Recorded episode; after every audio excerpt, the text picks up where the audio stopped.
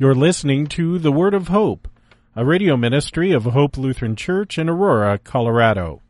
Our preacher is Pastor Brian Wolfmueller with today's Word of Hope. In the name of Jesus, Amen. Dear saints, buckle up. This parable that Jesus tells is a roller coaster.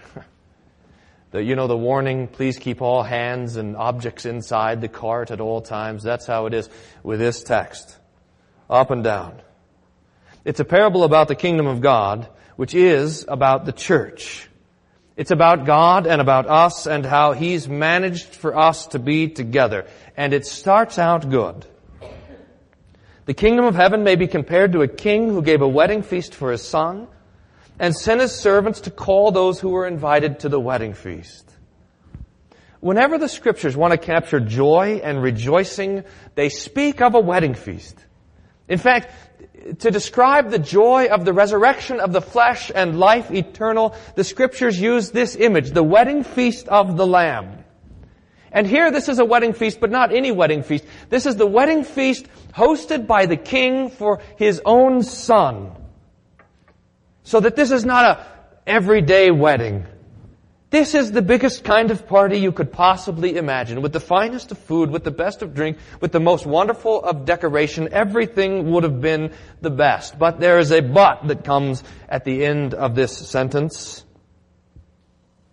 He sent his servants to call those who were invited to the wedding feast, but, but they would not come.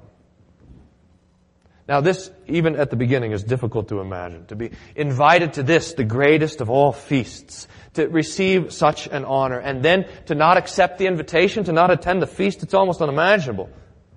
These people surely, surely are thinking highly of themselves, that they would think that they've got better things to do than to go to the wedding feast of the king's son. But there's more. Again, the king sent other servants saying, Tell those who are invited, see, I have prepared my dinner. My oxen and my fat calves have been slaughtered. Everything is ready. Come to the wedding feast. But they paid no attention and went off, one to his farm, another to his business. The king sends out a second round of servants in, in this long-suffering love and mercy and kindness of the king to gather these people in. He even, he even tempts them in by telling them what's on the menu. See? Come on. It's ready. You don't need to bring anything at all. Oh, the table is set. The wine is poured. The steaks are grilled. It's all here for you.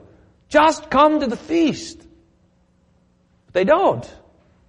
They ignore these, the second round of invitations, and they leave. One goes to his business, another goes to his field. They were too busy. They had work to do. They had more important things to attend to. This is almost unimaginable. But now, look, this parable is about to, uh, as we say, escalate quickly. so some pay no attention to the servants. Some go to their farms. Some go to their businesses. But look at verse 6. The rest seized his servants treated them shamefully, and killed them. Wow. Th- these invited guests take the king's servants who came to compel them to come to a wedding feast and they murdered them. Why? I mean, how could they possibly even imagine doing such a thing? And how could they think that things are going to end well after this? I mean, we know they're not. Word of the assassination gets back to the king. And, as you would expect, verse 7, the king was angry. And he sent his troops and destroyed those murderers and burned their city. And that's that. I think that's what you would expect, by the way. That's what you should expect if you assassinate the king's messengers if you murder the king's servants. Especially the ones who come to you with a gracious invitation to the feast, the marriage feast of the king's son. Now, there's a great irony in this text. There is in, uh, when we read the Old Testament, in the fifth book of Moses, Deuteronomy, chapter 20, uh, Moses gives a list of reasons why a man could be excused from military service. There's a list of four or five things. If a man has planted a vineyard but hasn't tasted the wine, he can be excused from going to war. If a man has built a house or bought a field, but he hasn't dedicated the house or, or, or viewed the field, he can be excused from military service. If a man has taken a wife but he hasn't been married to her yet. He can, uh, he's been engaged but not married. He can be excused from military service. And the excuse that these men give to the servants that come to invite them to the feast is very, very similar to the list of excuses that you could give for not being brought into war. You see, uh, these men were acting as if the invitation to the king's wedding feast, the wedding feast of the son, was an invitation to go into battle, not an invitation to joy. It was an invitation to war, not an invitation to a feast, you see? And they're having themselves excused for this reason. And the great irony is that these men trying to avoid war end up finding war. The king's swords and the king's torches destroy everything that they love. Now, we're halfway through the parable, and it's probably good to pause and catch our breath here. This wedding feast, of course, is the church. It's the feasting on grace and goodness, uh, the goodness of God that brings us week after week and day after day into the church for the forgiveness of our sins that's won through the death of Jesus on the cross. And here, especially in this first part of the parable, the servants who go to invite the people into the feast are the prophets of the Old Testament who are year after year, generation after generation, calling the people of God to the worship of God, to His name, to His forgiveness, to into the church, to rejoice in the word preached and the blood there shed on the altar, which would bring to them the Lord's promised mercy. But they would after it's all said and done, not listen. And the result is their destruction. I mean, we know that August 10th, AD 70, the, the, the, the armies of Rome march through Jerusalem and tear down every single rock. Not a stone is left on another stone. And this is the fulfillment of this warning. I mean, look, if, if, if nothing else, this text should recall us to the seriousness of the things of God that the hearing of and trusting in God's Word has eternal consequences. God does not have wrath for you. But if you are not sheltered under the arms of Christ, if you are not hidden in His wounds and covered in His blood, then God's wrath you will have. This invitation to the feast turns so quickly to the edge of the sword. And while God will send out His messengers of peace and does so day after day, week after week, there is a day coming when He will send out His soldiers. The day of judgment. And on that day there will be weeping and gnashing of teeth. Now, I think lest we would think that this judgment is only for the unbelieving Pharisees and Jewish people who rejected Jesus at the time, this parable has a round two. So tighten your seatbelt again. Verse 8. Then he, the king, says to his servants, The wedding feast is ready, but those who were invited were not worthy. Go, therefore, out into the main roads and invite to the wedding feast as many as you find. And those servants went out into the roads and they gathered all whom they found, both bad and good. So the wedding hall was filled with guests. Now this is more like it. I suspect that we'd be alright if the parable ended here on a very gospely kind of note. The king has still food and wine and all of his finery, and the son and his bride are there, and there should be guests.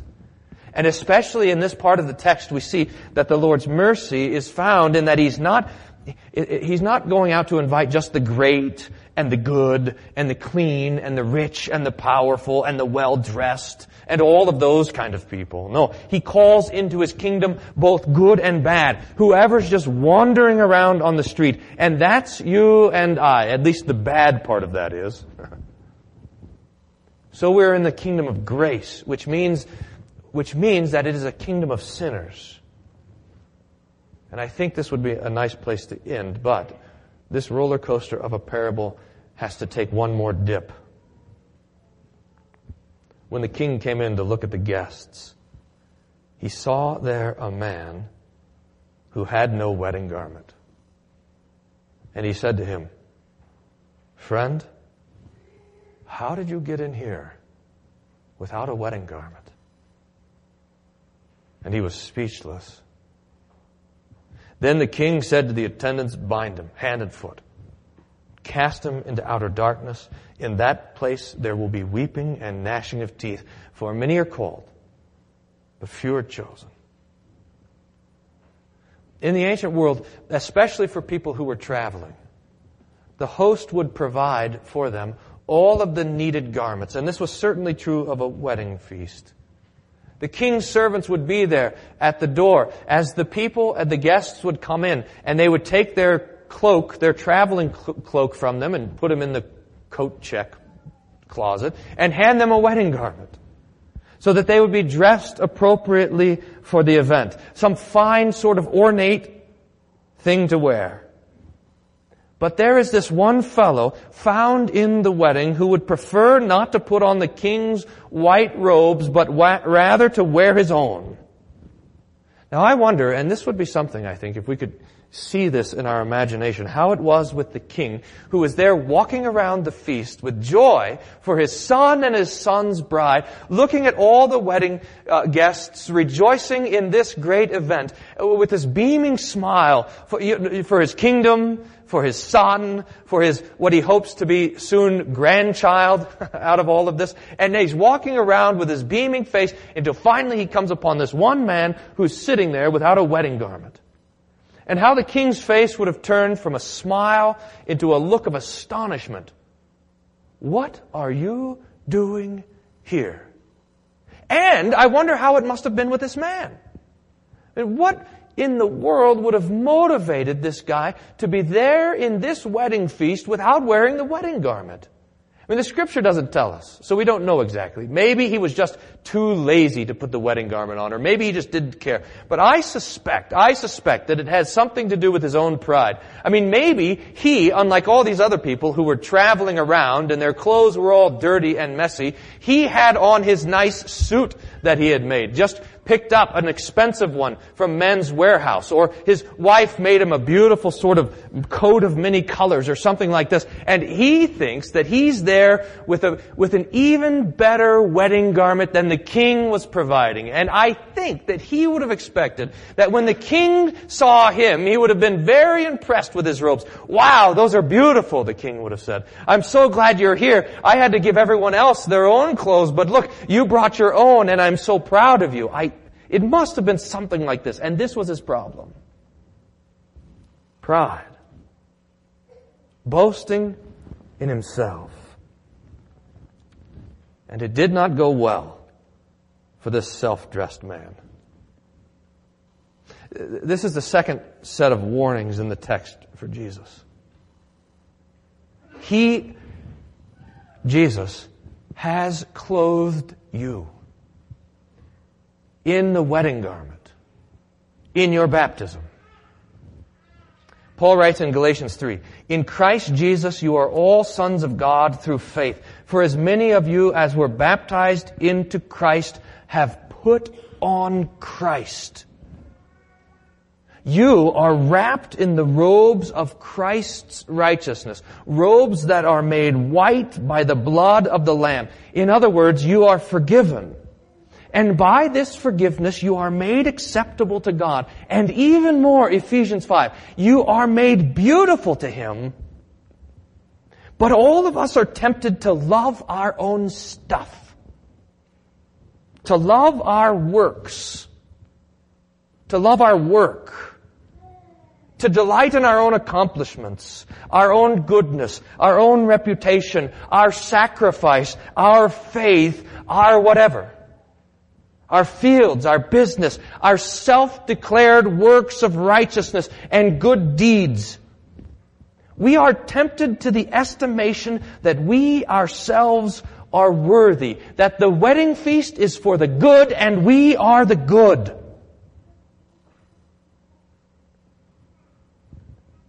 Repent. This is what it is to be found in the wedding feast not wrapped in the king's robes. Put aside your boasting Do not trust in yourself. There is an outer darkness. There is a place of weeping and gnashing of teeth. There is a hell. And it is for those who trust themselves and not Christ.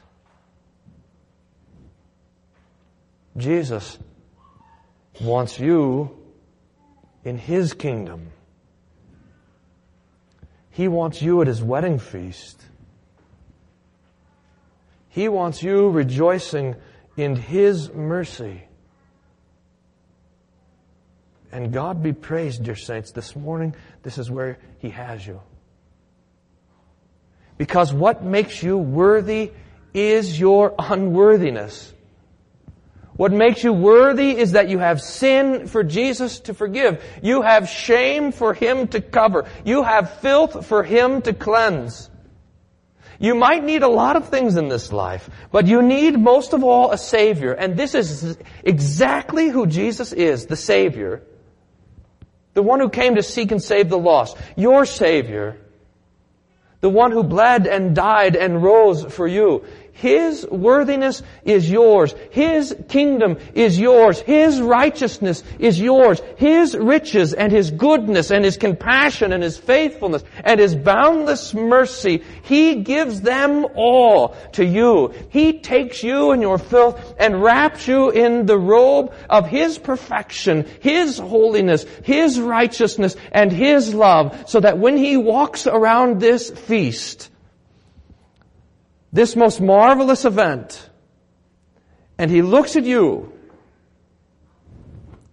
he smiles. Because you belong here in the company of the good and the bad, forgiven by Jesus. Amen.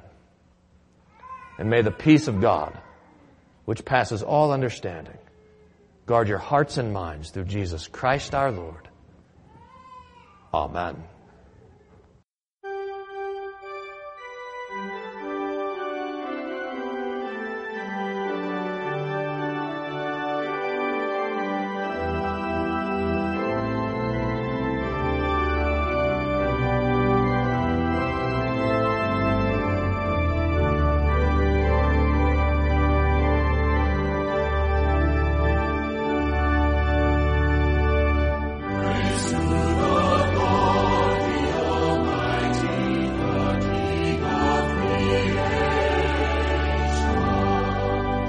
We hope you were blessed by today's word of hope.